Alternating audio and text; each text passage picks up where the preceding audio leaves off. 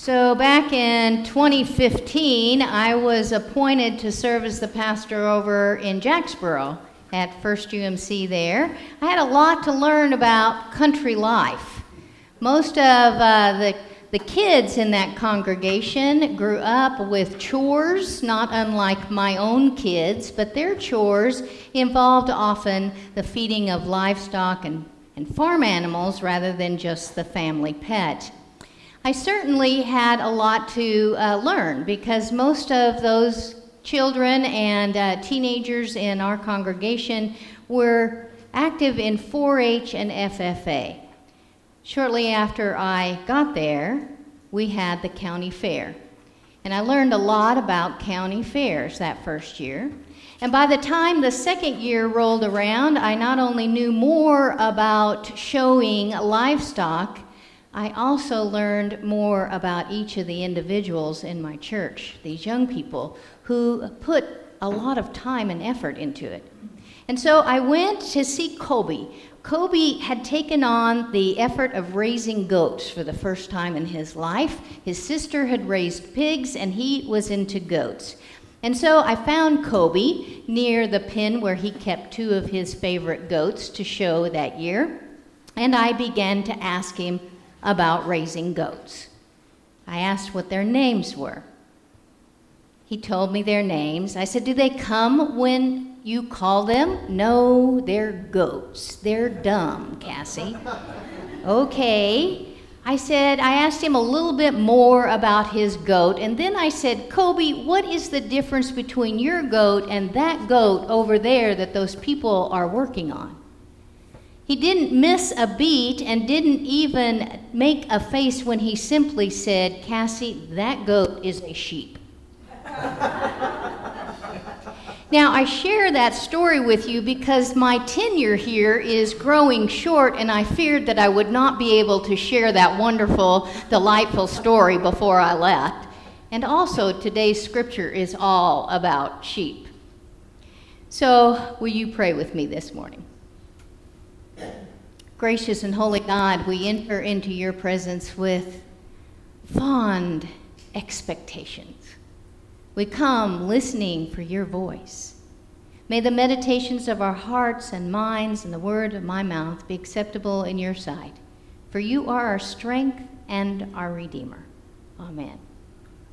In this season after Easter, the, the six or seven Sundays that follow Easter, we usually take a look at the various resurrection stories in the Gospels. And these are my favorite stories. And today's story, while it is not a resurrection story, it is all about who is responsible for that resurrection. And it gives us a lesson on how to live a resurrected life.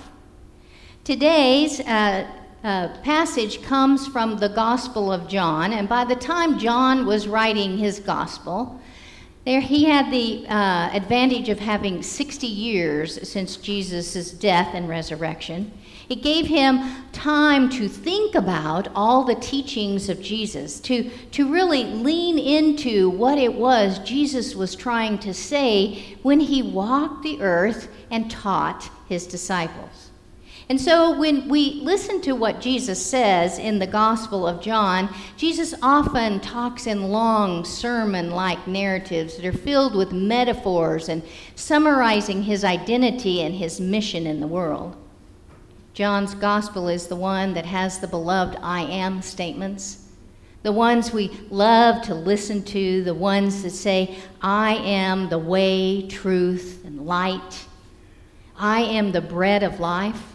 I am the resurrection and the life, and I am the good shepherd. So this morning we are going to, to look at the passage about the where Jesus says, I am the good shepherd. And we are going to find out what Jesus has to teach us about being courageous and, and listening to the influences in our lives. It's found in John in the 10th chapter. I'm going to read verses 11 through 18. Listen now for the words of Jesus, the Good Shepherd. I am the Good Shepherd. The Good Shepherd lays down his life for the sheep. The hired hand, who is not the shepherd and does not own the sheep, sees the wolf coming and leaves the sheep and runs away, and the wolf snatches them and scatters them. The hired hand runs away because a hired hand does not care for the sheep. I am the good shepherd. I know my own, and my own know me, just as the Father knows me, and I know the Father. And I lay down my life for the sheep. I have other sheep that do not belong to this fold. I must bring them also, and they will listen to my voice. So there will be one flock, one shepherd. For this reason, the Father loves me, because I lay down my life in order to take it up again. No one takes it from me, but I lay it down for my own accord. I have power to lay it down, and I have power to take it up again. I have received this command from my Father. This is the word of God for the people of God. Amen. So, the first time I preached on this text was in my preaching class at Perkins. And I, I crafted this beautiful sermon about this shepherd and, and, their, and, and the beloved sheep and how the shepherd protected them and held them and loved on them. How, how it's interesting about sheep. Sheep learn the voice of the one who cares for them. And when a new sheep is introduced into the flock, they, it takes them a while to learn the voice and the sound of, of this beautiful shepherd image. This shepherd who pulls them together and keeps them safe from all things that can harm them and hurt them. After my sermon, it was our custom to watch it, we were recording it, and watch it with my professor. And when we finished, my professor looked at me and said, Cassie, do you want your listeners to hear that you equate them with dumb, mindless sheep? Oh my gosh, that might have been a little harsh, but he had a point. In my well intended effort to paint this image of shepherd and sheep, I missed an important opportunity to draw us out of that green pasture and into the mission of the church, which is exactly what Jesus was hoping to do. You see, in the first century, shepherds were not pastoral at all, they were rugged they were people that lived outside. They, they didn't even, they slept outside. They didn't bathe often. They were crude kind of individuals. They were rough around the edges, and when they came into community at all, they usually lacked manners and, and social graces. So when Jesus, in the company of mainstream Jewish citizens, says that I am the good shepherd, He's not pointing to a pastoral kind of image of a man that holds a baby lamb. In fact, it was probably an affront to most of the people that were listening to him. It would be kind of like him standing among us now and saying, I am the good migrant worker. It was an attention getter. And I don't think he was about making us feel pastoral and comforted so much as challenging us. You see, this metaphor of shepherd and sheep is like Christ and the church. We get that, we understand that.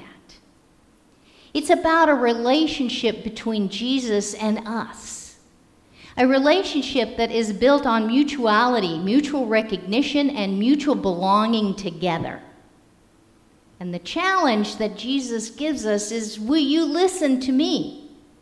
Or whose voices are you listening to?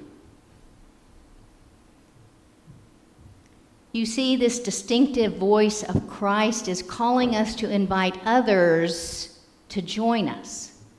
Jesus says, I've got all these other sheep. I need to make sure they're pulled together. I must go and bring them also. Jesus points out that there is only one flock and there is only one shepherd. Now, we recognize that he's not talking about Baptists and Methodists and Catholic. We know that. We know that we are all part of one, one flock. I don't even think he's talking about other believers. Hindus and Muslims and Buddhists. I think he might be talking about the neighbors that don't take us very seriously. The ones who don't take us very seriously because we look all too much like the rest of the world. You see, we live in this culture that says, I got this. This rugged individualism where we become so self reliant that our heroes seem to look like the self made men and women who take this raw deal that the world offers them and turns it into gold somehow, often at the expense of others. They follow idealisms, they follow the path of greed and position and power, and sometimes, sometimes, that's the way our neighbors see us. In a world that is so self centered and self reliant, our neighbors see us as self righteous. We have that same sense of belonging who's in, who's out. We have the same language of us and they, and we too draw our lines of separation. So, what Jesus is challenging us to is what voices will you listen to? Who will you listen to? If we're going to be like the Good Shepherd and not like the hired hand that runs away anytime the heat gets turned up and we find ourselves in a sense of danger, then we have to listen to Jesus because it is when we listen to Jesus that we recognize that it is not by our own doing that we are made righteous. It is only by the grace of Jesus that we are made right with God again. It's nothing that we do. It is not what we do, it is who we follow. It's not what we say, but who we listen to that makes a difference with our neighbors. Often I ask people, What are you reading? What's on your bedside? It tells me a little bit about where their mind is and, and who's influencing their, their thoughts, and shaping their hearts, and shaping the way they see the world. And so I think when Jesus says, I am the good shepherd, you recognize my voice, and I know your name, Jesus is saying, Who are you allowing to influence you? What are you listening to?